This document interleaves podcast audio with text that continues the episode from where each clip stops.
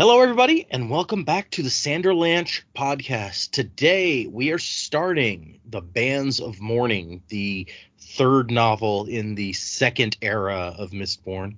And we read the prologue and chapters one and two, wherein we get a flashback where we discover the the dreadful secret that happened during Wax's time in the village and the reason he got kicked out.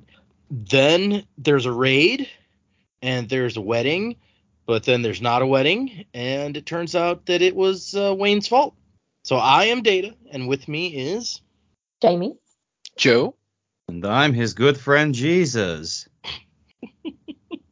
that no, that's good. I save us, Jesus. I help those who help themselves. Save me, Jeebus.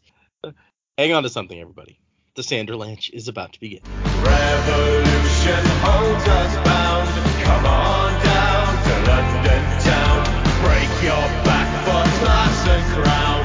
on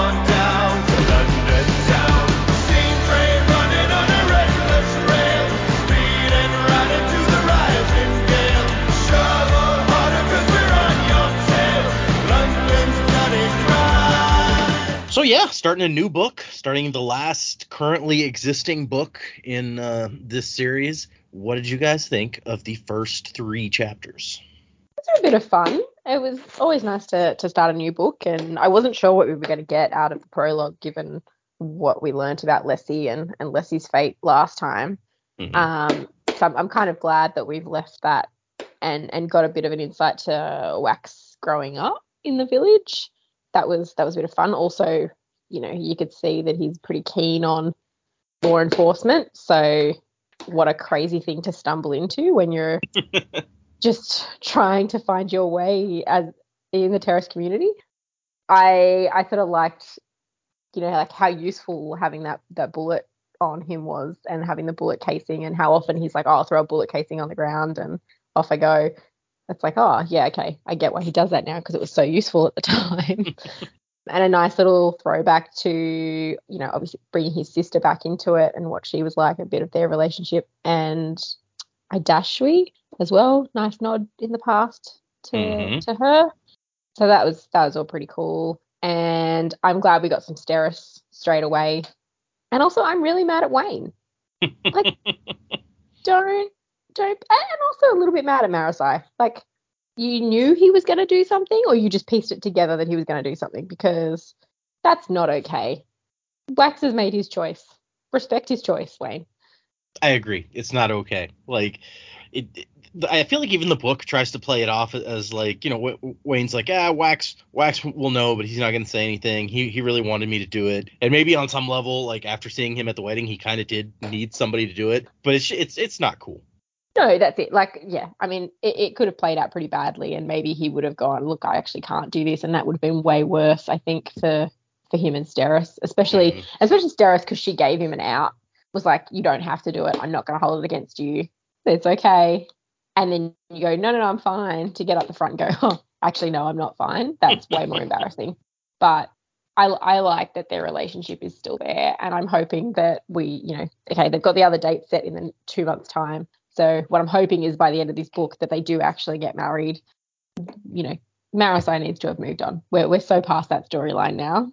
I would be super cranky if we came back to that. Steris deserves better. Yeah, Marasi does seem like she's you know moved on. I think it's she even Wa- uh, Wayne that doesn't seem to be moving on. yeah Yeah. But all in all, I enjoyed it. I thought it was a really good introduction. We really don't have much idea of what's going on yet, obviously, but it's um a, a, a bit of fun, you know. And I, I think it's not going to take long to get into anything in particular because we've obviously got our our new Kandra friend or or foe, depending on which character you're seeing this from. right.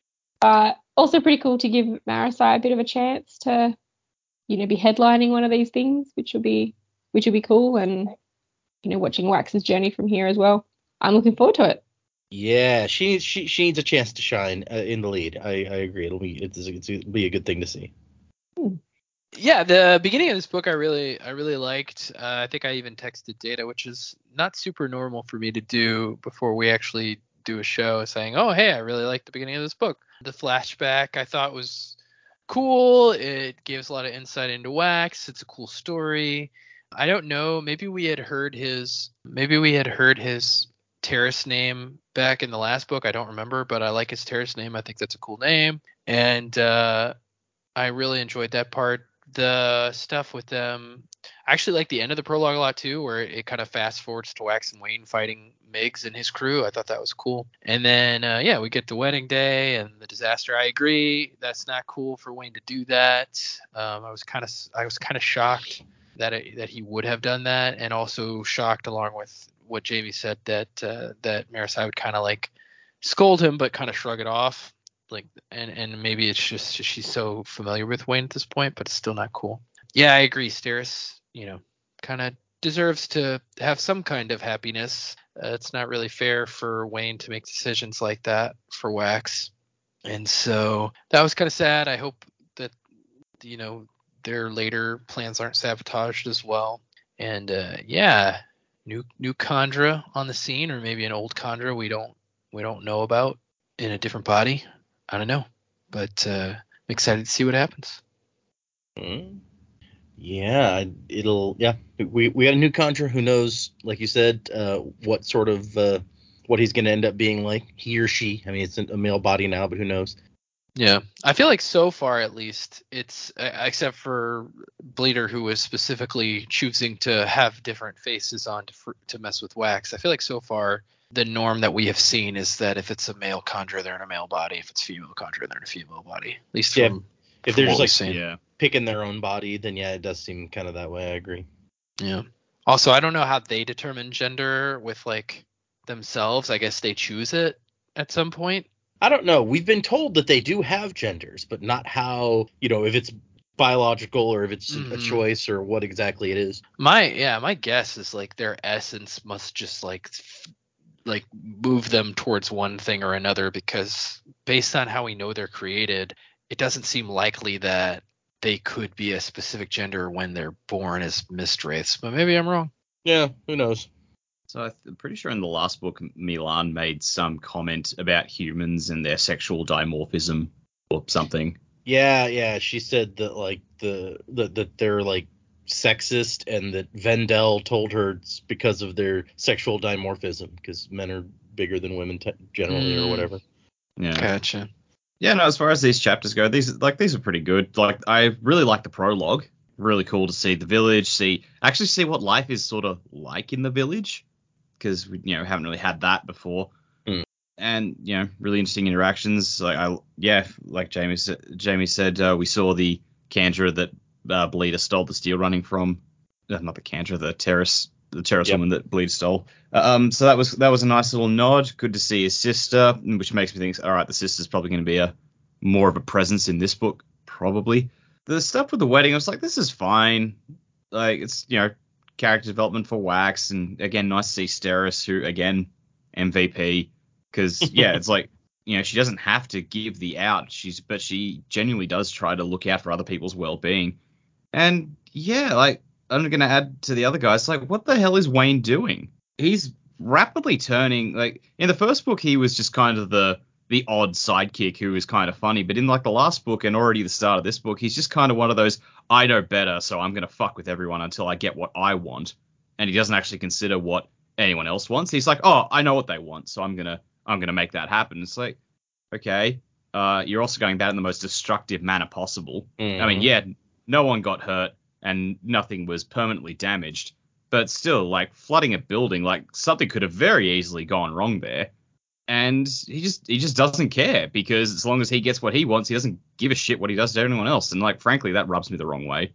So, and then Marasi goes to call him to task, and he just sort of verbally dances around it until she winds up just like letting him off the hook for it. And I'm like, no, call him to task for this for fuck's sake. Yeah, no, Yeah. I agree. So yeah, no, that that yeah, Wayne really rubbed me the wrong way here, like, and like not a good starting point for the book. So we'll we'll we'll see how that goes. Like I'm on board with Wax and Steris, mostly with Marasi. I agree. It's the nice that she'll get a chance to take the lead. Um, I look forward to seeing more of that. But Wayne, you're gonna have to work for it. yeah, no, that's fair. Okay, I guess let's get into these uh, these chapters. We have. I'm to start with the maps because we got two maps here, and we'll, we'll to touch briefly. The second map is the great city of New Seran, it's a map of the city, although it's kind of ripped over on the left side. So presumably, just from that, you can be like, oh, so I guess that that city may be important at some point, right? Yeah, we live I was, yeah, I was thinking the same thing when I pulled up the map and it had the second one, and I was like, oh, I guess we're going to New Seran at some. So I bring that up just to point out back on the first map that uh, this is basically the same map that we've seen twice now. There's usually it's got some handwritten annotations. There's only one in in this case, and it's like a little X in the bottom right with presumably the name of a city. It says Dulsing, which is very close to New Seran.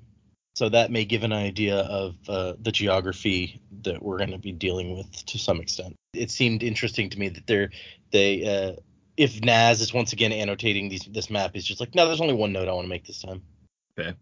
I like the the look of New Seran because it looks like it's sort of cut into the steps of a mountain or something. And uh if I'm if I'm looking at this right, there's like cable cars going up and down it, which is oh, this this could be like this is a very different kind of city to what we've not seen before. Yeah, there's definitely something. It looks. My first thought on seeing it was like, are there ski lifts or what? What, what is going on here? But yeah, uh, there's some sort of something that goes up and down. Yeah, it could be just like a cargo lift system getting goods from the like from the river back to like back up to the top and back down again. But There's also a lot of waterfalls that you can see, so that's an interesting geographical feature also to have just in the middle of your city.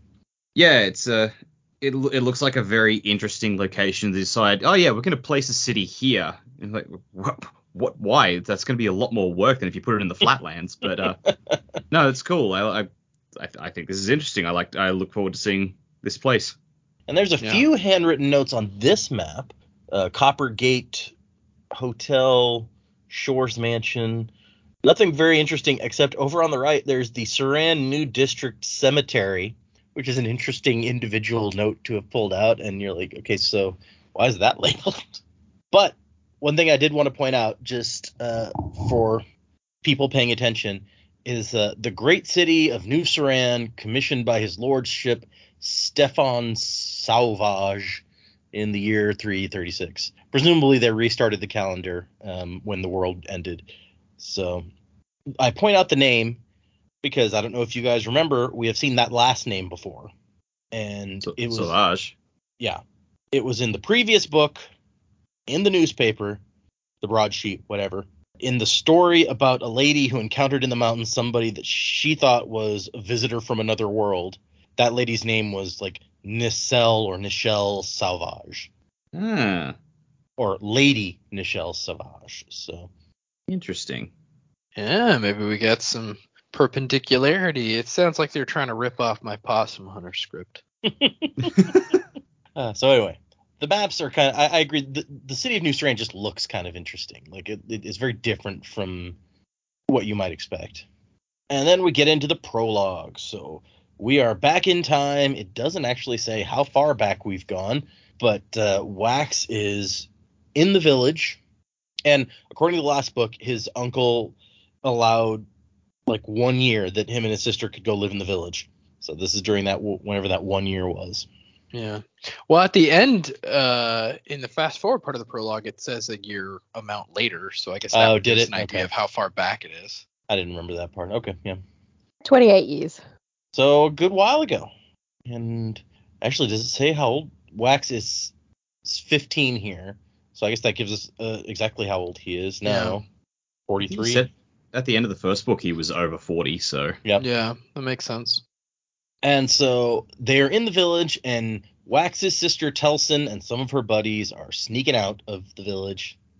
And I think his grandmother did mention his Terris name Asinthew once in the last book, but you know that went by pretty quick. And so we have Telsin, we have Quashim, one of the girls, and Idashwi, who yeah, w- was the uh, dead girl from the last book.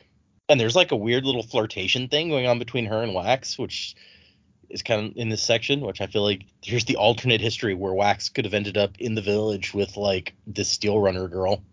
And then there is the one guy in the group other than Wax, Forch, which that name just sounds like harsh. And apparently Wax is a little do-gooder, like follow the rules kid, and they're like, "Oh, he's not gonna sneak out. He'll tell on us. He's always following all the rules." It's always the one who follows the rules who like rebels and gets kicked out. Right? Those rule followers. The Damn one girl- Sinestro. yeah. Well, so, the that one the one girl who's not his sister or Idashwi, Quashim, she's she really seems to not like him. Like, oh man, who's gonna answer all the questions in class? It'll be really quiet without you there to be teacher's pet. Which I mean, look, any classroom has that kid. So they're gonna go out and get drunk. Telsin's like, yeah, you can't find a good drink here in the village, but a couple blocks over there's some nice pubs. And it'll be extra easy to sneak out because grandmother is distracted by some sort of emergency. And they keep telling him that he's an outsider. Why do you live most of your life out there? What are you so scared of? Why do you care if we leave? And so Wax is always the outsider. His sister apparently gets in with everybody easily. But Wax gets Idashwi to tell him what this emergency is about. And she's like, I don't know, something some constable is here to talk to her. And he's like, Wait, what? And she like takes his hand, It's like, Come on, let's go. And he wants to go instead and find off uh, find out what this constable thing is about. And he's like, Oh, they're gonna think I'm a coward now. But he's very interested in the police uh, part, especially since we find out that they are here because of him. And we cut to his grandmother talking to this constable, and she basically is like, "Hey, what happens in the village is none of your business. We police ourselves. We don't want you here." Hmm. Not a great idea, I feel like. I mean, they said the same thing when Wax showed up in the last book. They're like, "No, we police ourselves. Get out of here." Sure. I mean, yeah. I just don't get like I don't know. I always I always saw and of course, you know, people change. It's been hundreds of years since Sazed, but I also I always saw like the Terris people as kind of logical, but I guess they're not really when you when you think about it cuz Sazed was really the black sheep of the Terris people. So, It's true. And we've never really seen them in a community. Like we've seen the the odd Terris person here and there. So you, you sort of got to wonder: is this how they were in the past, or is this a, a new way? You know, you've got a whole bunch of people that are running different religions, and you know, your whole way of life has been disrupted. And honestly, a lot of you were murdered. Like there weren't many of you left, so you want to be a bit protective of yourselves. Like I don't know how much of what we knew of the Terris before and what we know of the Terris now would align. Yeah. They were they were mostly very subservient before, and they don't they don't quite seem like that. I think they you're right because the only time we saw anything even like close to their society was after like all their leaders had been slaughtered and they moved to the pits of Hathsin and they were just like Yeah. Say, Sazed, please come and be in charge of us. And he's like, nah, I don't want to. And so the constable says that he's gotten the tip. He has an informant, and uh, he's like, it was anonymous, but this is like stronger than just a tip. And it's like a whole sheet full of all of like these suspicious things that Wax found out about uh, this Forch kid. Shirt that smells like smoke, muddy boots the same size as the prints outside the burned building, flasks of oil hidden beneath his bed. And so Wax is thrilled that somebody took him seriously. And uh, his grandmother's like, Yeah, okay, I agree that this is disturbing, but it still doesn't give you any business being here. And the constable's like, wow, well, you weren't so quick to reject the help of the fire brigade when they came in here to put out the fire, which I feel like that's a false equivalency. There's a big difference between like putting out a fire and letting the cops come in to like take somebody off to jail, which is her deal, where she's like, I've seen those things that you that you guys call prisons. I'm not putting one of our people in that. And I like when he's like, "Is it because this Forch is a twin-born? Are you frightened of his powers?" And she just looks at him scornfully, like, "Bitch, I ain't scared of nothing." And I kind of believe that about her. Oh, absolutely. We don't know if she has powers, do we? We do not know. I'd say there's a good chance. yeah, I would say she probably has at least feruchemical powers, but maybe not. Yeah. I'm pretty sure she's not a twin-born because she was very down on Wax for like the evils of that half of his power. But uh, Well- yeah, I mean, maybe, but she also just could be like she could have she could be a twin born herself and have some allomantic ability and just like really resent it because it's a reminder Mm. she is not pure Terris. that's an interesting point. That's true. She could have some self-loathing going on. Yeah, yeah. And the constable points out some stuff. He's like, I don't know how much you know about arson, but let me explain some stuff to you. This is often a crime that you see to cover up a different crime, or maybe something that leads to bigger crimes. This is not going to be an isolated incident, basically. And so he says, look, at best, what you have is somebody who likes to burn things and is just waiting to do it again. At worst, something bigger is coming, and you are going to regret this. And she's just like, not not here for it. For a guy who burns down a bar for the insurance money. Yes, if he makes it look like an electrical, An electrical thing. Classic. yeah. I you know, there's Terris wisdom and then there's, you know, common sense. Yeah. Put the blinders on. And so he's he he, he leaves her a bullet as a reminder, and she's not happy about that. Like, don't bring your instruments of death in here. And he says, when the boy burns something again, send for me. Hopefully, it won't be too late. And he leaves. And she spots Wax in the mirror, wa- watching through her window, and she's just like, Asinthew, please come in here. And she is like, so that thing, that letter he just showed me was in your handwriting. Did I not tell you that we had this under control? So I guess he reported it to them, and he didn't think that they'd done anything about it, so he decided to go to the police. Which Yeah. fair. Yeah, I mean, from a teenage perspective, it's like, well, he's still walking around and he's still going to class, and it doesn't appear to seem like he's in trouble or anything. So, well, I guess nothing's happening. Yeah, it's like, yes, don't worry. We gave him a good talking to. Yeah, and he's gonna have to do community service. We've we've asked some of the others to make friends with him. I that'll don't solve see how it. that's a punishment. No, right? And she's just like, "Oh man, I thought you were trying to fit in here. Why are you doing this stuff, Wax? Like Wax is in more trouble than Forch is. I feel like.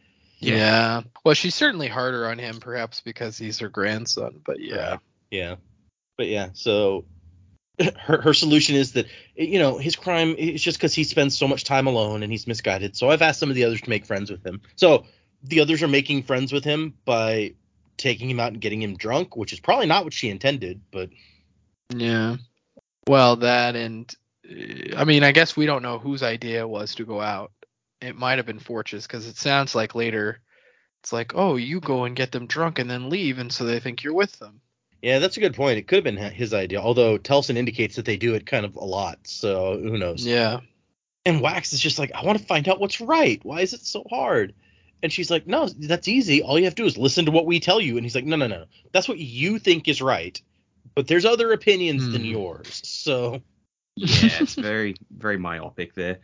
Yeah, just listen to the teachings. The teachings will tell you what's right. It's like, no, that's not really how that works, man.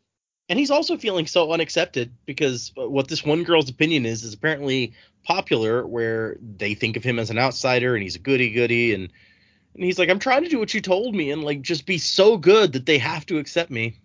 And uh she's just like you, you know keep keep going. You'll get there. Maybe you could tell some of them to make friends with me? Yeah maybe. Uh, we'll see.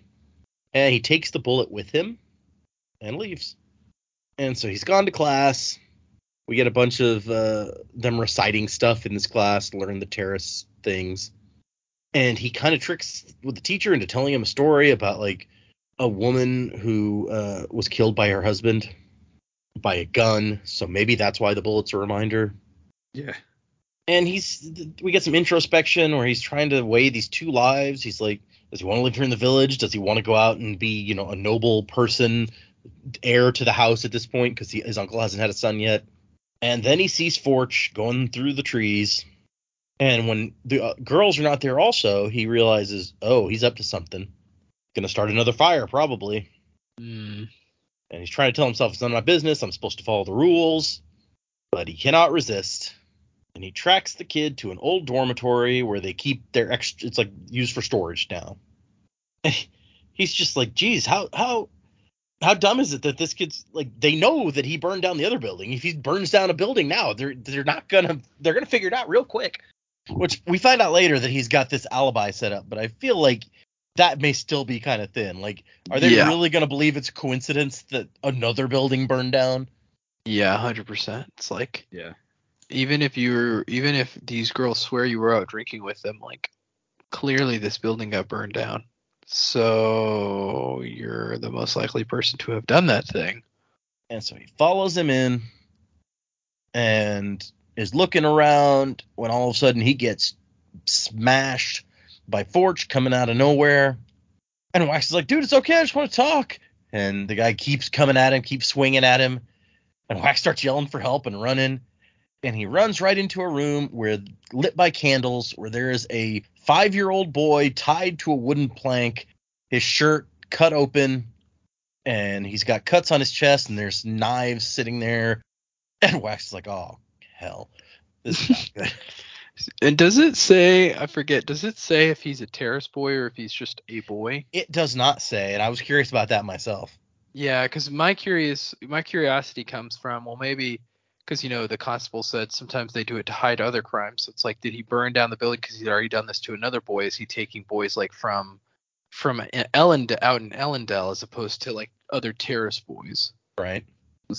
The implication I got, and this could be wildly off base, when Wax first sees him sneaking through the trees, he's got a sack over his back, and I assumed has he just like stuffed, like knocked this kid out, stuffed him into a bag, and is bringing him back from Mm. the outside.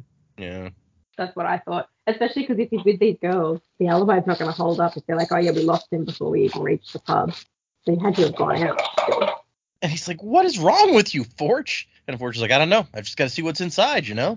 Which, ugh. Yeah, Yeah. It's, uh, it's pretty yucky. And it says that his face is expressionless. And he, as he holds up a handful of nails, and Wax is like, oh, that's right. Forch is a. And yeah, it turns out Forch is a coin shot also. And he nails Wax with some of these nails. hmm They mentioned that before, right? Like, uh, I think when they're about to go, he's Uh, yeah, no, it does. The fact that he and Forch were coin shots. Yep. Yeah. It didn't mention his his Terris power, but it did mention I was that. about to say, yeah. Is the does he use the Feruchemy in the fight? I forget. He I does. way earlier in the week. He is a brute. He can make himself stronger. Oh, that's right, because he gets bigger. That's right. Wax has left his bracers behind in his room and doesn't have any uh, any allomancy or any rather metal in his stomach for allomancy because he hasn't been using that in the village. He does still have a pouch of flakes on him though. He tries to take it, but it gets pushed away, and he's desperately trying to. He's hurt and trying to grab onto the the pouch of steel flakes, and then yeah, that's where we see that Forch is getting bulkier. Not that I feel like you need it. He's already bigger than Wax, and he's already got his powers. Like I feel like you're overplaying it a little at this point, but whatever. Just the fact that all through this, the guy has barely any expression on his face. It's very creepy. And like, it's like, what's wrong with you? It's like, I don't know, just got to do this. I'm like, oh man, this guy is. He left an impression. Hmm. Yep. Got too much ruin in him, I guess. He grabs Wax by the throat and shoves him out the window, holding him out here by the throat. And Wax is like, please. And he drops him. But fortunately, Wax has gotten some of that metal in him. He's got the bullet on him to try to cushion his fall by pushing it, in, it against the ground. Because he fell three stories, so it's a good thing he managed to slow himself a little bit. And so now, uh, you know, he's like, he should run and get help, but that boy above is already bleeding. The knives are out. I've got to, I got to do something to save him. And so he goes back in there, all messed up, and he pushes the bullet at Forch, and Forch stops it, and it's hanging in the midair, in midair, pushed between them. And then Forch gets bigger again. To I don't know if being stronger helps you push harder, but maybe it makes you at least heavier. I don't know. Well, if it increases his muscle mass. Yeah. And then he's pushing a bar against Wax to shove him against the wall. And Wax is in pain. It's not fun. And he starts thinking about the words from the class earlier about how metal is your life, metal is your soul. And he starts thinking about the three different parts of the bullet in front of him the tip, the casing, and the knob at the back where that the hammer would hit.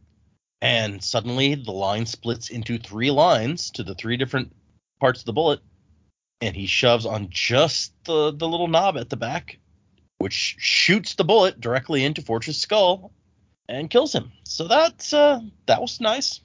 That was a pretty cool moment. Yeah. And I feel like it gives I I, I don't know for sure, but I feel like this is giving us a view of how important intent is in allomancy. Like the way you think things work is the way they work. Because when he starts thinking of the bullet as three pieces of metal, suddenly there's three different pieces of metal that he can push on. Yeah. So that really opens up possibilities for, you know, if you can change the way your powers work by adjusting the way you think about them or the way you think about the world, then there may be room to do more than you ever thought you could do. But then, uh, yeah, the people come. The if, if the screaming didn't draw them, the gunshot definitely did. And he's standing there. He saves the boy, and the boy's like hugging him tightly and crying and not wanting to let go. And everyone comes in, the teacher, his grandmother, the elders, and they're all just staring at him in horror. It's all his fault that he brought violence into the village. Yeah, I mean, did they not look at the kid and see that Forch had already brought the violence into Right. the village? Or, Mhm. I mean, really, they don't have, and that's what I mean by like logical. It's like they don't really have a logical place to stand here, even if their teachings say, you know, violence is never the answer, which really doesn't make sense because. Which I mean, I guess they're not Harmony followers. It really doesn't make sense because you know Harmony, who was a Terris person, used violent used violence in protection of others. Yep. It's like it just doesn't make a whole lot of sense to me their reasoning behind what they're doing. And you know, uh, people will make the argument, well, sometimes religions aren't logical, but at the same time it's like the the I feel like in most religions a tenet of each of them, even even Satanism is preservation of life even Satanism has the tenet of preservation of life. So it doesn't really make any sense to me to to say that like you can't protect uh, like an innocent by using violence. Like it doesn't it just doesn't make much sense. Uh, and we know from the last book when he talked to his grandmother that her whole thing was like, "You kill people," and he's like, "Yeah, I do it to protect people," but she was just couldn't get past the fact that like he kills people. We don't kill people. So I guess. Well, I mean, what in that situation where he was literally protecting his life and the life of that child because he would have died otherwise. Yeah. It's like, Yeah. what was he? He was just supposed to allow himself to die. Like it just it doesn't make any sense. no, I, I 100% agree. Yeah. Well, I, th- I think there's yeah, a line. uh, and that's like, go ahead, Deck. I'm sorry. That's what I was just saying. I think there's a line here where like Wax himself agrees because it says like they'll hate him because he had been right. Like Yep. there Yeah. was nothing he could have done, like to follow their rules and also save the boy. Right, and save his himself because that's the thing. It's like that. That's literally the argument I would have with my grandmother at that point. It's like, what what did you want me to do? Did you want me to die? Did you want me to let the boy die? Like, did you like what was I supposed to do? Probably the ultimate following the rules thing to do would have been to when he saw Forch walking through the woods and not coming back to his dorm would have been to go to an adult and be like, "Hey, he's out past curfew and he's gone off to like this that this area over here." So Yeah, But I guess in, in that case too, though, he wouldn't have saved the boy, and she's already just said that they'll gladly accept help to save a life. Yep. So, you know, it's a little bit hypocritical. you know, what what 100%. did they want to happen? He would go and and say, "Oh, grandmother, I've seen Forch in the forest, and he was holding something, and he's going somewhere and doing something, and he should be in his dormitory." And they send out someone to go and see what he's up to and then stumble upon that, and then it's just someone else in that situation. It's like, well, Yep. are you just going to let a whole bunch of Terris people die? Yeah, I yeah, don't know. There was Well, you yeah. were kind of damned if you did, damned if you didn't in that situation. There was no way win. Well, Wax was going to win that. sorry, there's a mosquito I'm trying to kill. Uh, but yeah, I mean, and the thing is, if somebody other than Wax had come uh, in uh, up on this, then they probably would be dead because they wouldn't be able to like stop the nails flying at them or whatever Right. else the kid was doing. So Yes. Exactly. Yeah, he would have been stronger than whatever adult they had sent. And yeah, 100%. Also, Data, did you just say you used violence to kill a mosquito? How dare you? I tried to real hard. I don't know if I got him. But like, and this is also that, that is a life, sir. the whole. Oh yeah, he goes and reports, and they send someone out, and that adult would also be dead. Is is true, but that's that's also making the assumption that they even do send someone because earlier this same night he's already gotten a dressing down saying stop obsessing over Forch. If he goes back Mm. and says, "Hey, I saw Forch," they might not even believe him and just send no one. Could be. I feel And like you got a you got a you got a dead kid, a burnt down building, and no one's any the wiser. I feel like they know Forch has kind of been up to some stuff. So if he told them, they would at least go and check his room and say, "Oh, he's not there," but maybe not. Who knows? Yeah. But yeah, you know, every, I think we can all agree Wax did what had to be done, and they're upset at him for it. But you know, what else could he do? Yep. And he, I mean, and he, Joe points out, it's like he's like they, they they're gonna hate me because I'm right because I was right this whole time. And so Wax, Wax is a little bit, uh, you know, he's got a bit of his chip a chip on his shoulder about it because he's he's the 15 year old kid who all the adults were like, no, no, we got this taken care of, and they didn't, and he had to take care of it. So he's like, well, I was right and you all were wrong, so maybe you should be reevaluating yourselves, not me. Yeah, and he's like, all right, I'm going to be ostracized for saving a child from murder. Well, fuck you then. Fuck this society. Yeah, I don't blame him for deciding not to stay in the village after that. Yeah. If they would have even let him. but yes, we cut to 28 years later where Wax and Wayne are on a raid against some lawbreaker types. Eight men armed to the teeth, and Wax busts through the door, although I guess we don't necessarily know it's Wax. We know it's somebody in a mist coat, so you got to figure, given who the book is about, that yeah. And they're Uh, shooting. As soon as said the bullets are just like he like he has the bubble up and they're just like sort of peeling away from him. It's like, oh well, that's wax. Yep. Because they're all firing at him and nothing is happening. The the bullets are going around him, and one of the guys is like, "He's gonna kill us all," and uh, he's just like, Miggs, the guy in charge of the, these bad guys, is like, "Why don't you? Why are you just standing there? Just do what you're gonna do. What's wrong with you?" And one of the guys goes, "Maybe he's distracting us so his pal can sneak up behind us." Miggs Oh, like, I love that. That's Yeah. my favorite part of the whole chapter is when Wayne says what they're doing. And he turns around and counts his crew, and he's like, "Wait a second, that's that, that's more people than should be here." And then he gets punched in the face. It's a really fun um, approach Sokka, that they it's take. not a s- it's not a sneak attack if you yell out sneak attack.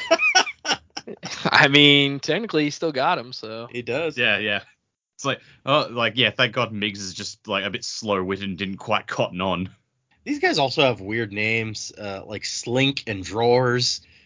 I mean, they're mobsters. I mean, we we love Joey Mousepad and Clamps. Like, what are you true. what, what are you talking? Hey, there was a guy called Clamps in these books. Yeah. So Yeah. It's true. Where that's is what I he? Like, it's a Bring thing. it back.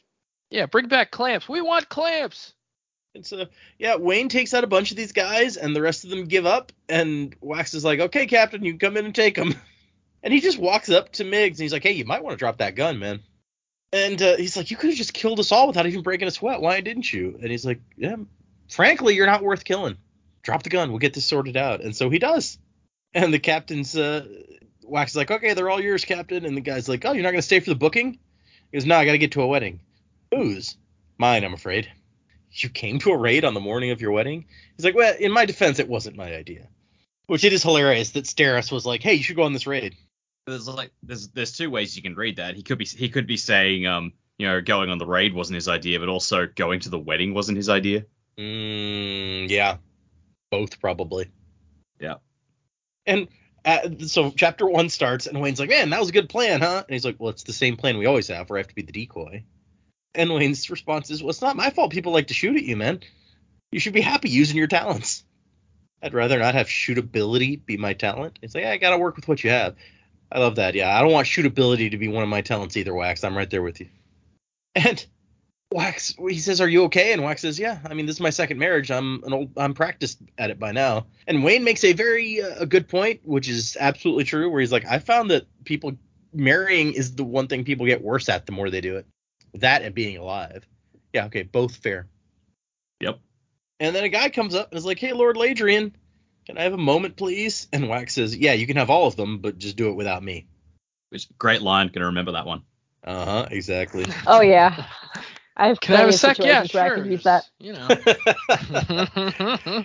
Jamie's at work and she's just like, "Yeah, no, have all the moments you want. Bye." Yeah. Oh gosh. I like how he, he he was debating for so long getting in the carriage, this very nice plush carriage, and then when the guy comes up, he's like, "Okay, I'm taking off," and he just flies off into the sky. Psych.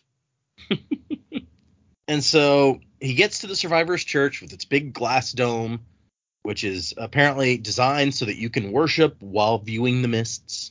And he's just like, I mean, they could just step outside, but whatever. Which is interesting because if you remember back to the the second book, like the survivorist meetings when they first started did take place outside in the mist generally. So the tradition has continued to some extent. And he actually lands on the water tower that will come into play later. Sorry, Dak. You can go ahead. That's right. I was going to make a dumb joke and like eh, d- disregard. As though I make any other kinds.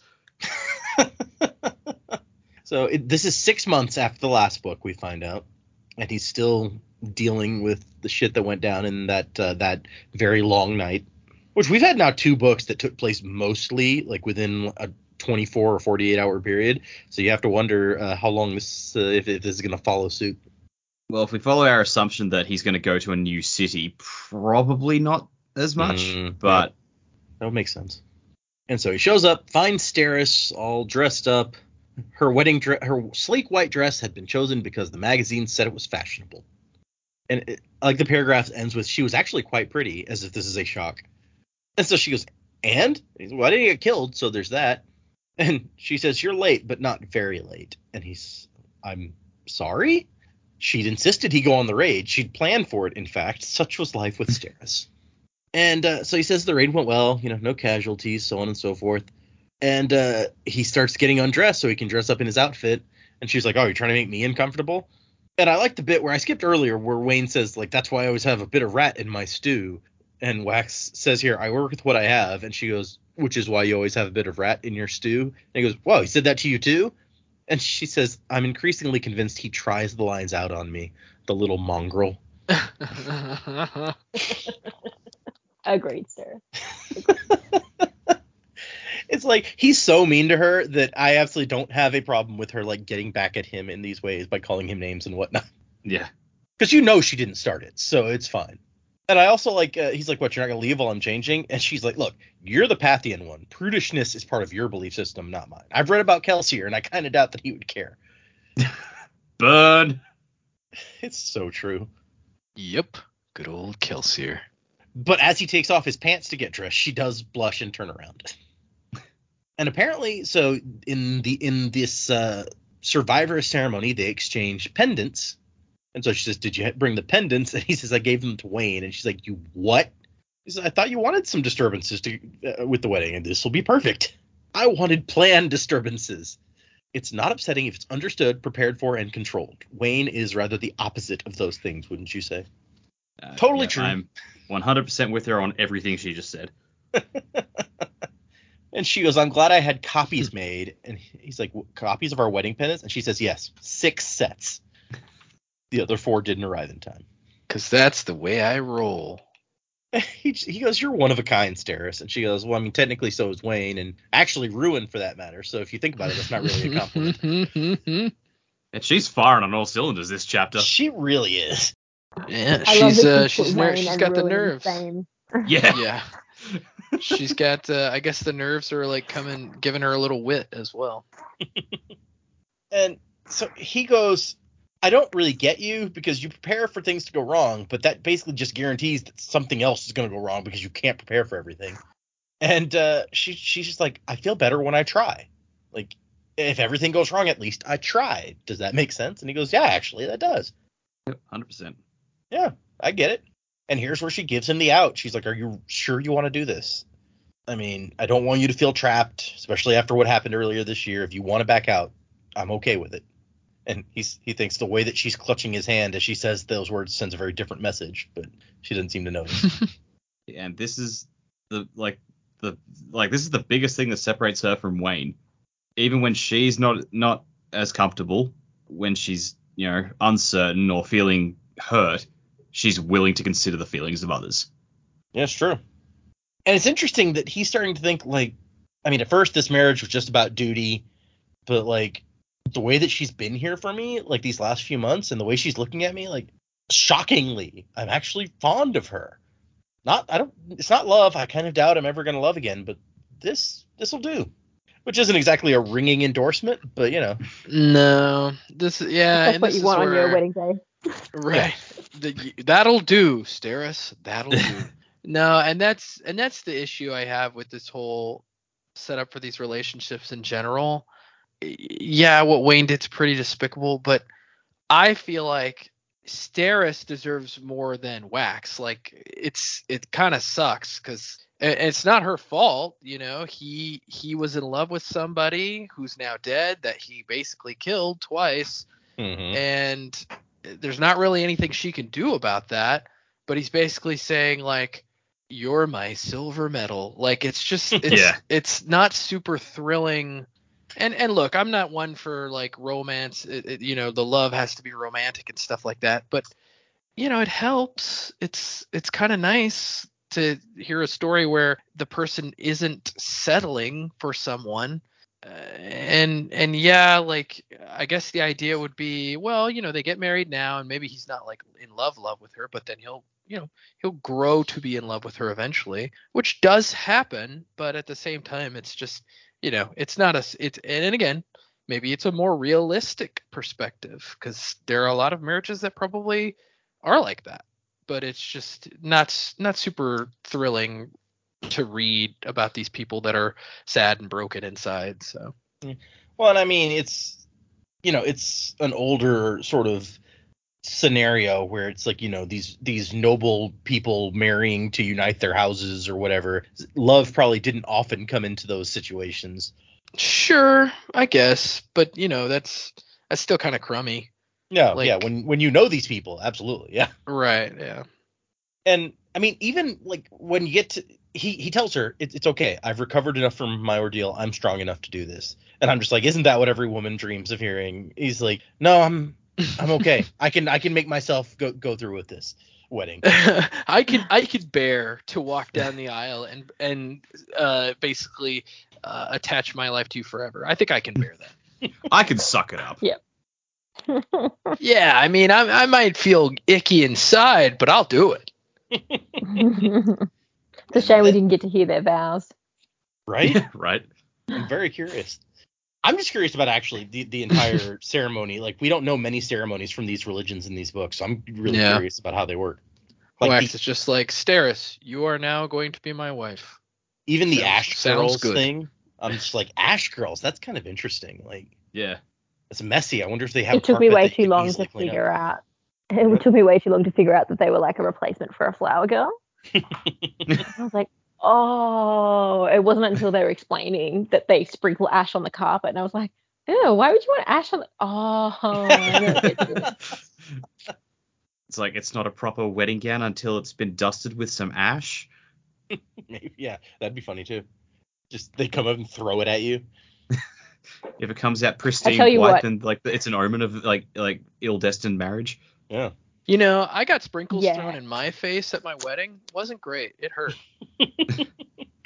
Instead of uh, you know confetti or rice or whatever, we had people throw sprinkles. Yeah, it was uh, it was a bad idea. I don't remember that at all. Uh, yeah, it's because we had like the ice cream bar and we had this whole like ice cream theme to the reception, and There's an ice cream bar.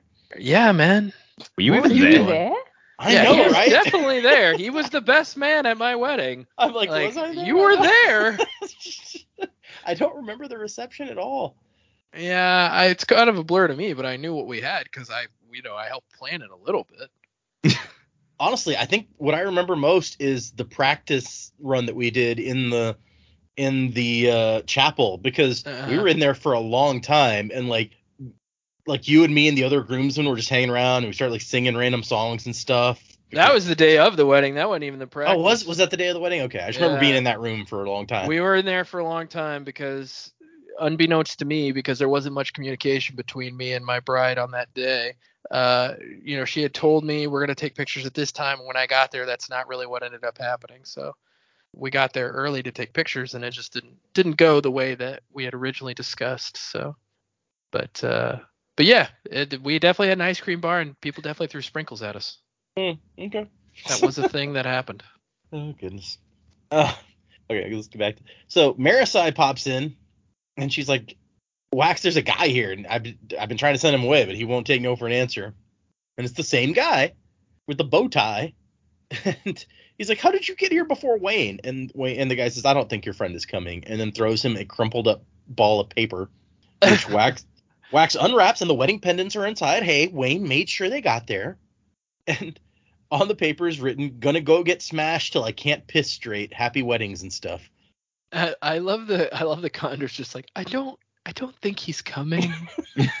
he gave me this balled up piece of paper. Lucky that this guy was actually trustworthy enough to bring the pendants, not just Right. like, oh, I'm gonna steal these and cash them in. I think that's part of Wayne's design. It's just like I don't care really if they get there. So here, just take them. I I don't I don't want to do this. And uh, I think this poor Kandra guy, he's like, this guy already doesn't like me. Now I'm gonna come there with the paper and the uh, uh, that this guy gave me and tell him his friend's not coming to his wedding. He's gonna hate me. Uh, and so Wax is like, dude, I'm busy getting married. So just, and then the guy makes his skin turned translucent and he has, uh, displaying the skull and spine beneath. And I like Steris is like, oh, holy one. So I, I guess like they're holy in the survivorist religion too, since that's her religion. And Wax is like, holy pain. Tell Harmony I'm busy. I wonder, uh, yeah, and I almost wonder if if it's not necessarily that they're holy in the survivor religion, but that all of the religions are so like well known, and it almost I almost get a feeling that a lot of the people in this world believe all like multiple of the religions are true. They just pick the one they like the most Mm, because it seems because isn't Marasi a survivorist as well? But then Yeah. she's like, oh yeah, the I mean the faceless immortals here they are, and old Iron Eyes there he is, like you know. Yeah, that's an interesting point. Well, and I feel like given that the world is literally remade by God and you got all these books handwritten by God, they don't seem to debate that. So I feel like they know Harmony is God. So I agree that it's, it, it feels like they know that like multiple points of view are valid and they pick the one they like. That makes sense. Also, Because- pretty hard to deny the existence of the faceless immortals Yep. when there's one showing you their skeleton. I mean, to be fair, there's nothing, especially if you didn't believe in harmony. There's nothing particularly holy about the Kandra. The Lord Ruler Yeah. made them, and they're just people with different powers. So I could see not revering them, but they're, it's hard to deny they exist if you see one in front of you. You're right. Yeah, true. And I like Steris is just like tell Harmony, like, and the guy tells him uh, that's part of the problem. Harmony's been distracted, and Marasi says, "How can God be distracted?" And he's like, uh, "We're not sure, but it has us worried." Um, I get, I get Waxilium that you're off to the ceremony, but afterwards, if I could have a minute, and Wax is like, "Nope, not gonna happen," and they he pulls Steris and they leave. And uh, she's like, "Was that?" Sarah's like, "Was that really one of the faceless mortals?" And he's like, "Yep." And I don't want nothing to do with him. And she's like, "Do, do you need a minute?" No, he probably does need a minute, but he's like, "No, I'm fine." yeah, you know my mom's dearest. Come on, this isn't the right way to start off this wedding. God should have known not to come for me, particularly not today. That's a bold statement. You stay the hell away from me, God. God is everywhere. Not today, he's not. And she's just like, "Your life is really odd, dude." And he's like, "Yeah, I know." He's like, hey, another perk of being my wife. Weird life. And he says, "Are you ready?" And she says, "Yes, thank you." And she's tearing up. And he's like, "Are you okay?" She's like, "Yeah, it's just, it's even more wonderful than I'd imagined." Which is an interesting take on what just happened. She's just like, "This is so amazing, my wedding." Which she's so God put in an appearance. Fair enough. She's so happy. It makes it even worse. What happens shortly? Oh, I, I I really feel for it because like from the comments she's made in the past, like she's got it going through her head. This is a day that she has clearly thought would never arrive. She like she is so down on herself. She has such crippling self-esteem issues that she's always thought like no one will ever marry Mhm. me. yeah. And now she's actually at her wedding day. Like she's got to be just going through it all. right and so let's so he he looks out and he doesn't see wayne despite the note he's kind of sad about it like he he thought he would be there he's the only real family that i have left which that's mm-hmm. that's sad Yeah, because Wayne doesn't actually give a shit about your feelings. He thinks he does, but he doesn't. yeah. bad friend Yep. i mean good friend in a fight but other than that but they don't have music what you do have is the ash girls scampering across the carpet which is a ringed walkway around the perimeter and you walk around in the circle so that everyone can see you. And uh, w- w- Steris's dad is like giving Wax like a, an enthusiastic fist raise as they walk past, like, "Yeah, you go." hey! I like how So much this guy loves Wax now. He was like, I was in on it. I was in on the I was in on the the show last time. He's, He probably he probably goes to the club and he's like, oh man, I had this crazy adventure with my son-in-law. he left me on a roof for hours. It was nuts. you, you know he's gonna spin that. It's like, yeah, yeah, he put me on top of this building because he wanted me to keep a lookout. It's like that building is a skyscraper. How did you see anything? It's like, oh, I had binoculars. Yeah. And he Fought left off- me a gun, but he didn't leave it loaded, so you know, it's Fought just off a gun. five guys to get to the top of that building. Yeah. It's Like, but how did you how did you communicate with him if you were a lookout on top of a skyscraper? Uh, uh, well, you see, the Tarcells they invented this thing called a walkie-talkie. Yeah. No, have you ever seen this thing? It's like a you get like a soup can, you put a string on it. uh, and then uh, you know, it's just a really long string with another soup can at the other end. It's awesome. We get a flash, a, a brief flashback to like Lessie and Wax's wedding, a simple Pathian ceremony finalized on horseback to escape a mob. but she wanted a wedding like this. She said someday she's going to make him do it proper. And so he's that makes him happy for a second until he looks and it's that's not the woman who's standing next to him and then he's extra sad. You know, I always thought they never actually got married. Well, we it wasn't really clear, especially in the first book, if they were actually married or not. And we had assumptions like one way or the other to start with. And then I think in the second book they actually say that they were married, but that's the most we hear about it. I think Because so. I because I could have sworn any like there was. I, I sort of flipped back through the book a bit after the whole reveal of last week, and there was one point early on where Bleeder says to Wax, oh, "I was sorry to hear about your lover" or something. I'm like, Each- and, yep.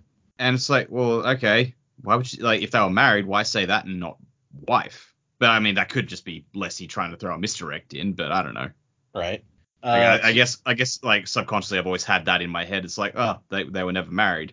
'Cause that is if that is that's- that's all they were. absolutely that is something that gets said is like she uh, bleeder says your lover but uh, i think it's there's there's another point in the book which i just had to go and search for it where uh, wax is like no Marasi says everything doesn't have to be about you and wax says not everything just this and she thinks uh, that was probably right annoyingly uh, why else would bleeder be going around the city wearing the body of the man who'd killed his wife Hmm. so, but yeah, there's not much mention of it, and I feel like it's never super clear. Like maybe Marasi even just thought it was his wife, and she'd never gotten details. But finally, we know they had a ceremony while escaping a mob on horseback. And the, as as they continue walking, he's just getting more and more uncomfortable, and he's like, "This marriage means letting go of her, and I'm, I don't think I'm ready. Oh my god, like I'm right here in the middle of it, and I don't think I'm ready." While the priest is talking, he's like, "I got to get out of here. What am I gonna do?" And he looks up and he sees that water tower and as he's watching it shifts and he's like wait what and it starts to fall over water spills out he grabs Steris and put he has one metal button on just for safety so he sh- pushes that down so he can push them up and away and the water crashes into the dome and everything gives way Which, as they say later, going up to get away from water. I mean, not a great plan. Yep. You know, it, it was a reflexive thing. Can't blame him. He didn't have too long to think about it. But yeah, as Steris points out, he did try to push them up and away. It just uh, wasn't fast enough. So we cut to after the fact where everyone has been drenched in water, but there were no serious injuries. One guy hit his head trying to run away. And the constable general of the 6th Octant is very, you ruined my best pistol, you realize. I'll have to have this cleaned and oiled. And like Wax is thinking, like, if it was really a good gun, a little water wouldn't ruin it, jackass. Also, how is Wax to blame for this? right? And s- apparently the insurance assessor is already kind of calling it a uh, an accident. Seems like, which he showed up fast, but Yeah, I think it said something about like the church is like demanding they make payment or something. And I was like, how what? How fast do you need that? It sounds like there are still wedding guests there. right? Like, mm, okay. You got to pay now. Now. It says he came to do an initial report for when the church demands payment on their policy. Oh, okay. I misread that. I was like, I just like the your idea the priest. burned down and you're at the front going, okay, pay me my money now. The insurance office is just on across fire, the street. Yeah. He's like, this isn't Aflac. We'll pay you when we pay you. I'm picturing the priest like still drenched, and he's like walking into the office like, I want money. Yeah, yeah. The insurance guys will have to pay, and they deserve to pay. Bastards. if you know that reference, you're a good friend. And so yeah, he's he, Wax is talking to Steris, and he goes, "Yeah, it looks like simple structural failure." And Steris is like, "So yeah, just an accident. I mean, I should have expected this crap." Do you, you ever get the wonder if the Cosmere is trying to overwhelm you And he's like, the cosmic? You mean harmony? And she's like, no, I mean just like cosmic chance, rolling the dice anytime I pass and always hitting all ones. Of course the wedding would fall apart. Tons of water falling through the roof. Why wouldn't I have seen that coming? It's so utterly outlandish. It had to happen. At least the priest didn't get murdered this time, which that's true. It could have been worse. It's like, how do you plan for a water tower falling over? It's like, it's so utterly outlandish. It's like, what what did you plan for that was utterly outlandish? Were you predicting like eagles breaking through the ceiling and carrying you away or something? Someone I burnt hope Addie so. and a fucking volcano opened under the church. Like, what did you plan for? I I hope that she hired like a dozen different teams for various situations. Like there's guys hiding in a room with like fire extinguishers for in case something lit on fire, or there's you know there, there's guys with eagle repellent ready to rush out when those giant eagles come in. Like the subway tunnels below the church, there are guys down there with pickaxes in case the mole men attack. Yeah, exactly. I'm the Underminer. Uh, Ah, the Underminer. she's she's once again so down on herself. She's like, "Thank you, Lord Waxilium, for being willing to subject yourself to me." oh, Steris. Sweet, sweet Steris. I just want to hug her. And he's like, "No, Steris. I mean, I think you're delightful." And she says, and the fact that you're gritting your teeth as the ceremony started, gripping me like you're dangling for your life from the side of a bridge. Which, yeah, okay, that's fair, but it, that wasn't really about you. I mean, she can't know that, but it wasn't. She's just like, "Can you honestly say that you're sad the wedding is delayed?" And he cannot. And like it says that he's he's he flounders for so long that like an awkwardly long time until saying anything would have sounded bad. So he's just like, okay. And uh, he's like, I'll just have to relax, do something to relax myself next time. I guess as opposed to going out on a raid right before the wedding. And uh, he's like, I assume you have a backup dress, and she says she has two, and she reserved another date two months from now at a different church in case this one exploded. And the se- the whole se- the section ends with sh him her saying, "Well, things do tend to explode around you, so considering that, getting drenched must be rather novel." I love Steris so much; she's amazing. Uh, and so then we cut to Marasi, who is uh, she's suspicious. She's got her notebook and she's going around looking at things and talking to people, and mostly she's looking for somebody. She's hunting a very special kind of insane. First the pubs, nope, too obvious. Then she checks the gutters, one soup kitchen, and against her better judgment, a purveyor of quote unquote novelties. Okay. Finally, running out of ideas, she went to check if he decided to steal the forks from the wedding breakfast. And uh, she finds Wayne impersonating a chef and yelling at everybody with like this this heavy Eastern accent. She thinks maybe he's got everyone running around working. Sorry, He's doing his best Gordon Ramsay. right? Yeah, that that's what I was thinking. I've seen crisper lettuce in the gar- lettuce in the garbage heap. He says to the cringing delivery boy, like it's the delivery boy's fault. And then, oh, well, hello, Marasi. And she says, what are you doing? And he says, making soup. He's, uh, he had to make sure that they didn't welch on their promise and not make anything to eat. We paid for this stuff. Well, Wax did. And Marasi is flipping open her notebook. She's like, uh, so bolts securing the water tower were definitely loosened, and the road was conspicuously empty. Some ruffians from another octant having stopped traffic with a fistfight. And Wayne's just like, I hate your notebook. Yeah, because it's the notebook we need to blame. Yeah, exactly. it's all the notebook's fault. Yeah, it's like that movie, The Notebook. That movie sucks. I've never actually seen it. Eh, I say it sucks. It's not terrible, but it's just become. It's kind of like the Star Wars prequels. It's just become meme like fuel. Mm. And she, she's like, someone could have been hurt, Wayne. And he's, that's not fair. Somebody was hurt. That fat fellow what has no hair. Like, brain injuries are nothing to make jokes about, Wayne. And she's like, I am a cop, dude. I can't just ignore this shit. And Wayne's like, it's fine. Wax is gonna pay for it. But that, that doesn't make it fine. no, it doesn't. It's like it's fine. The insurance guys are gonna pay, and they deserve to pay. That's called insurance fraud. and he, I've, wh- got, I've, I sort of picture like in like the sort of the later seasons of South Park that have been coming out, Cartman's mum is actually finally starting to stand up to him. oh, good. Um, to the point where it's like recently like they lost their house because Cartman couldn't deal with the fact that she got a job and basically forced her to quit. It was a whole thing. And now she's just like sick of him and they have to live in basically an old abandoned hot dog stand. And I'm picturing it's like at some point this is gonna be Wax and Wayne like Wax's money is going to run out because he has to spend it all on insurance stuff because of things that Wayne did, and they're going to have to move into a hot dog stand, and then like Wayne is just not going to take responsibility for that, and Wax is going to be like, no, fuck you, dude, we live in a hot dog stand. I'm pretty sure that Wax can always just go back to law keeping out in the roughs. True. He doesn't have to live in a hot dog stand. Also, it sounds like Wayne actually, if he made a sweet deal with that dude's uh, daughter, he uh, maybe end up richer than Wayne somehow. Wax, you mean? Or Wax, I mean, yeah. Could be. Wayne's gonna have his own noble house in the future. The House of Wayne will have survived until the next series. Does We Wayne, are the Knights of Wayne. does Wayne have a last name that we no, know? I, I don't think that we know it if he does. He's Hmm. Kid Wayne. That's all that we got. It's actually Wayne Lestibournes. How awful would that be? Oh god. oh boy. I feel like House of Wayne should be like a fancy store that sells all these different hats. Yeah. that would be amazing. Welcome to the House of Wayne. And then it's like hun- hundreds of years in the future, he has a descendant named Bruce. Yeah. Who lives in Wayne Manor? Oh. It's all coming together. yeah. Plagiarism. So Wayne's explanation is the lads got a little carried away. I said, see, the church was flooded. I I thought that they'd like you know break the plumbing or something, and uh, he the priest would come in in the morning and find the whole place flooded. They got a little excited, is all.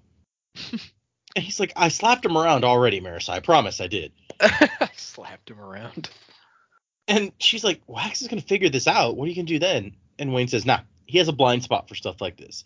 He'll know in the back of his head that I did it, deep in his subcontinence, but he'll also like secretly be relieved that I stopped the wedding, and he'll pay for the damages no matter what. And he won't say anything, won't even investigate. You just watch. Does it make it okay? No, it doesn't. And then Wayne offers her a jug, and she goes, "That's cooking sherry." And he's like, "Yeah, the pubs don't serve anything except beer at this hour." Oh, now he's got something against beer. And he's like, You should be happy that he's not marrying her. You still got a chance. And she's like, Dude, I don't want a chance. He made his decision. And Wayne's like, Is that how the Ascendant Warrior would do it, huh? And uh, she goes, No, actually, she walked up to the man that she wanted, slapped the book out of his hand, and kissed him. Yeah, which I mean, not technically the truth, but you know, it sounds like a good story.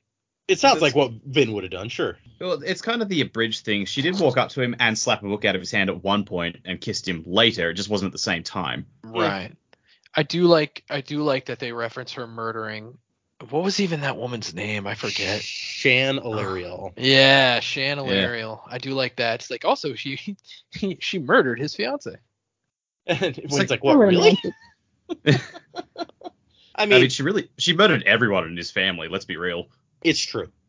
She, she Yeah, a lot I mean of that's how that's how my wife got me. She murdered my first fiance. I mean, to Oh. be fair, that Like, fiance did Da- was trying Data to escaped murder him at family the murder? time. Did she? Did, did he? Uh, Yeah, at this point I'm like deeply, deeply Stockholm syndromed. So. Uh, and I like Wayne's response is, "Oh man, that's gruesome," in an approving tone. And she goes, "Nah, that's not even like she supposedly ripped out the Lord Ruler's insides. I've seen it depicted in several illuminated manuscripts." Which also not on. technically true. I mean, unless you count the bracers in his arms being his insides. Right.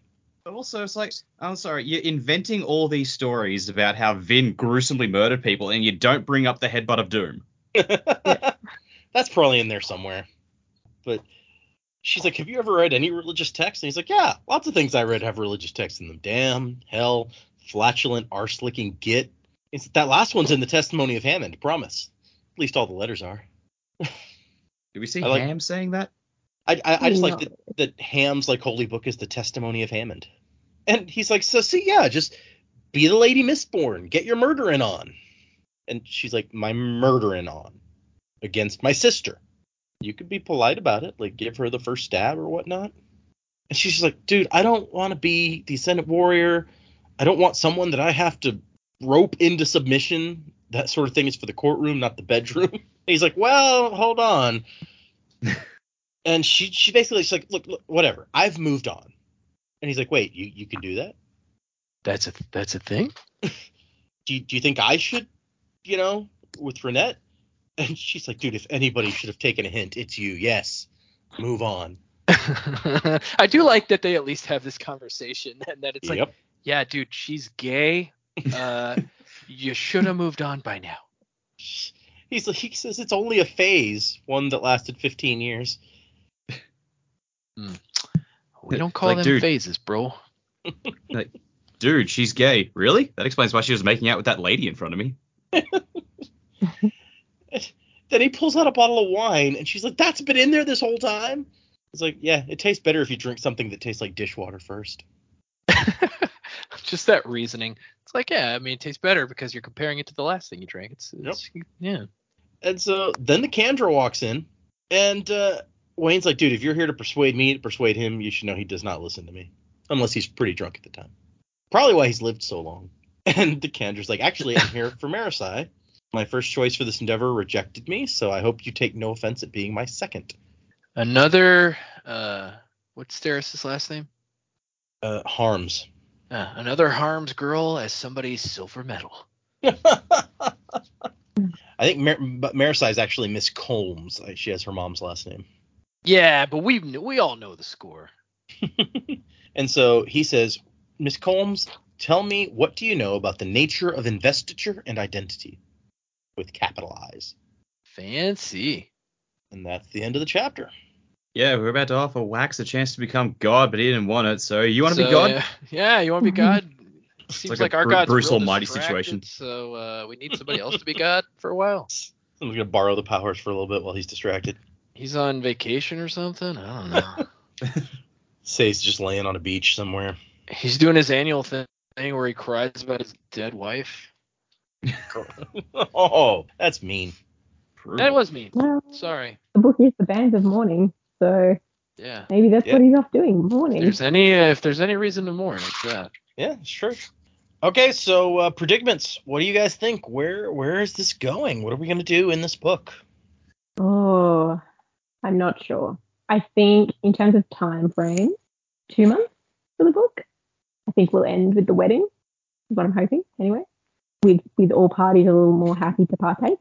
I think well, because we've had the sister mentioned, I am hoping that we're going to see Mr. Suit and the sister and a bit more of that familial tie Yeah. for, for Wax uh, in this book. I I hope it doesn't hold over to the next book. I would like that to be answered soon. Obviously, Wax is going to go somewhere else. We're talking about the map earlier. I don't really have much else.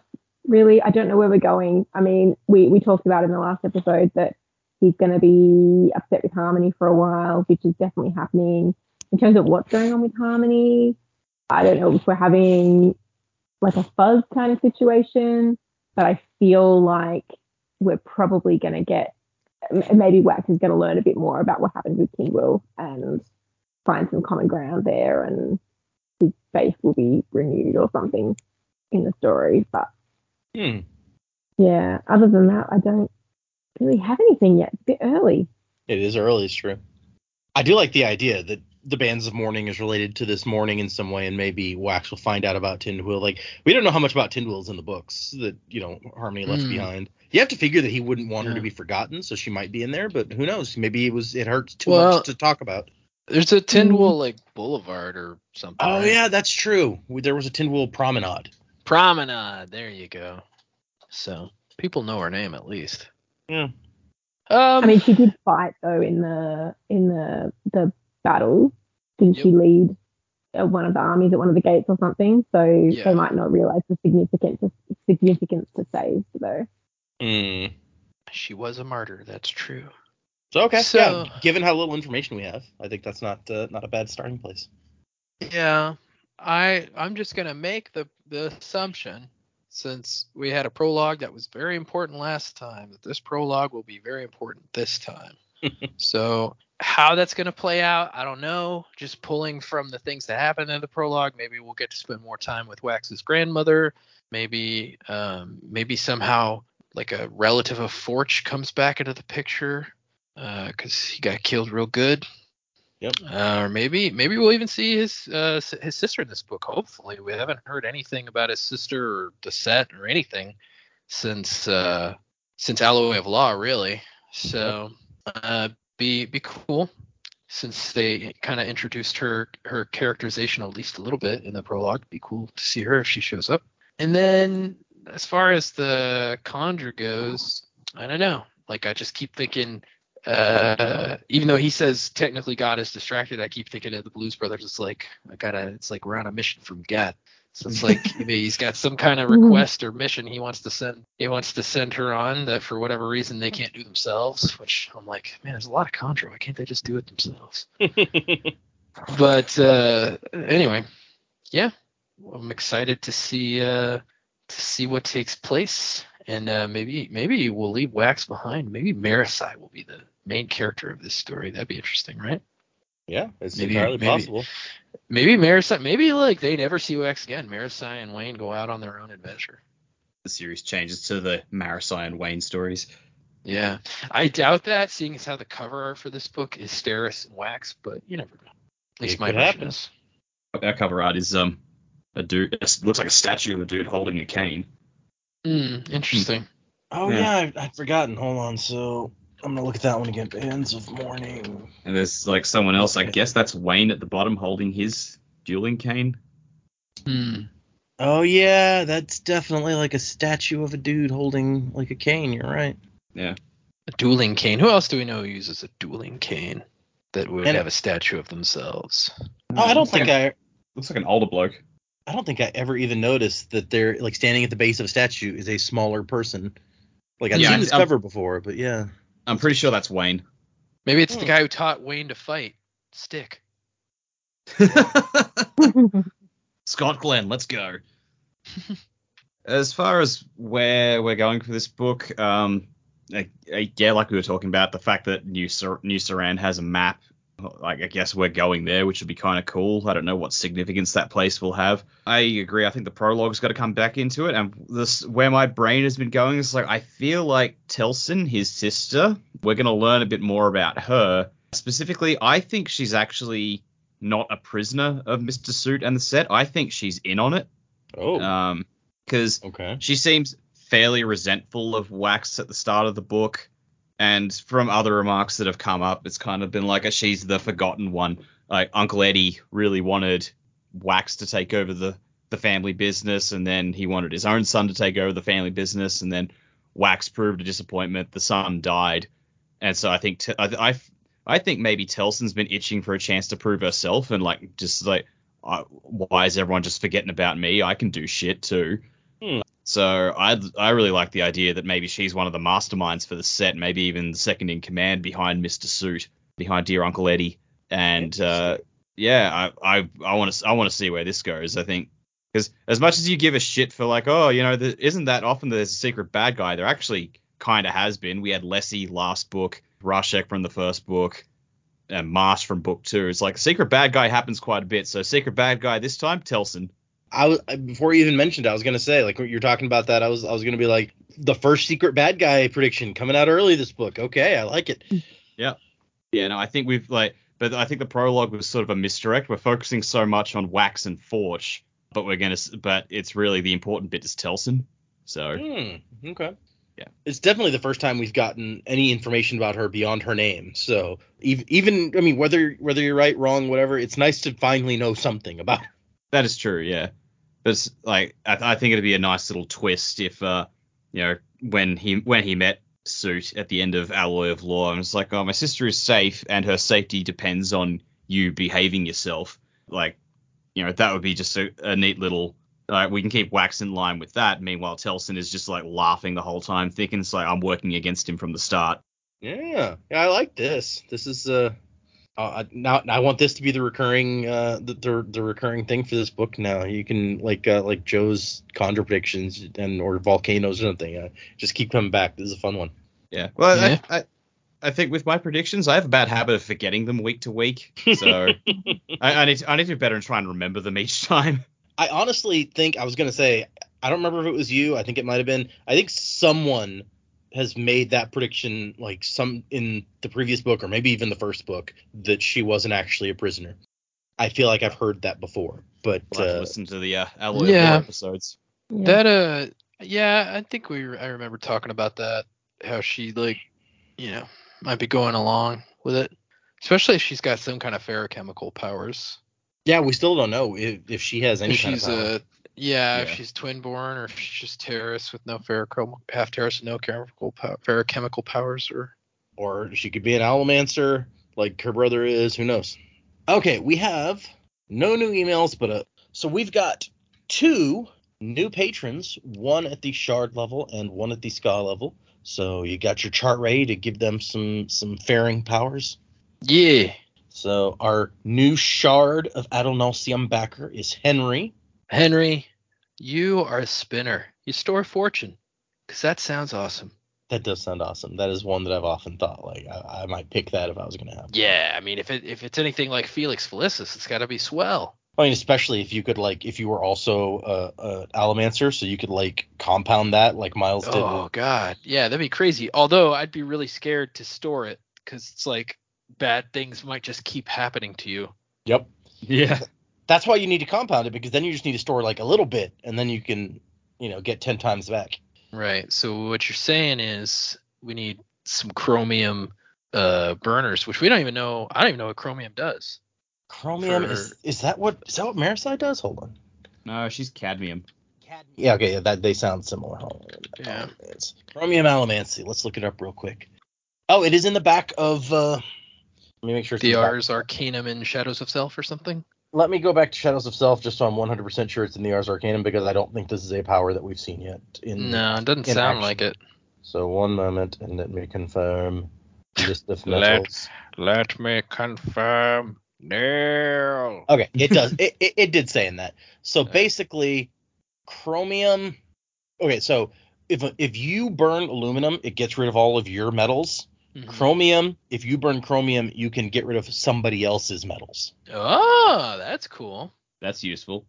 Yeah. Maybe maybe uh maybe that's how she got rid of Wayne's metals. Mm, Probably Oh. not though.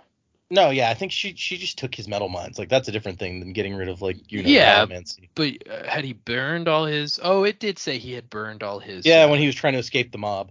Yeah, that's right. So yeah. Anyway, back to what we were saying. Yeah, uh, so- you're a spinner, And then our new skaa level backer is William. and William, you are a subsumer. You store energy. Mm.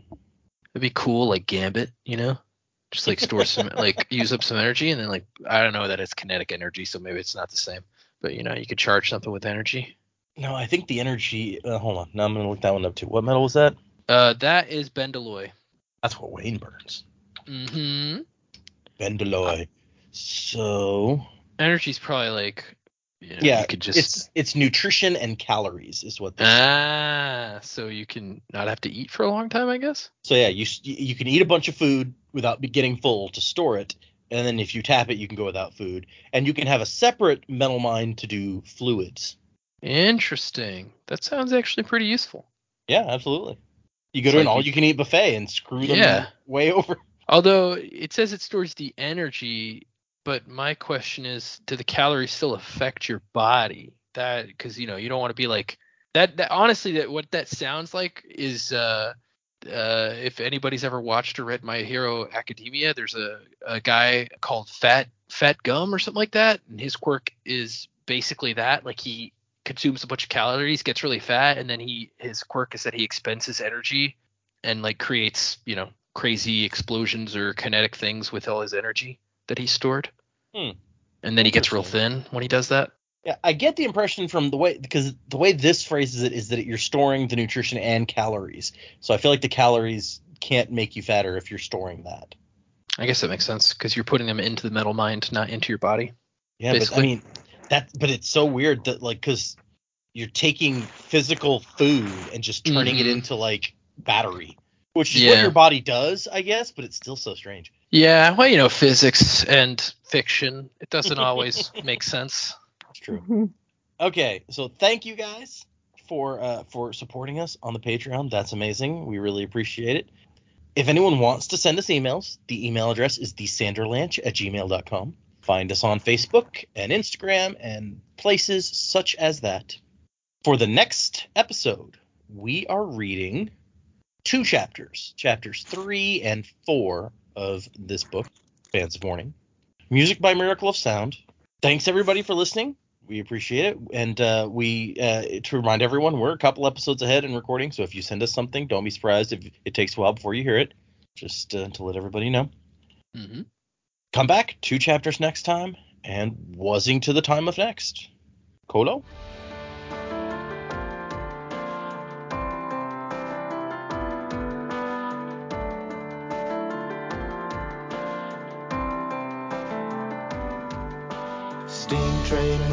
On a reckless rail, speeding right up to the rising gale. Shuttle harder cause we're on your tail. London's bloody fire.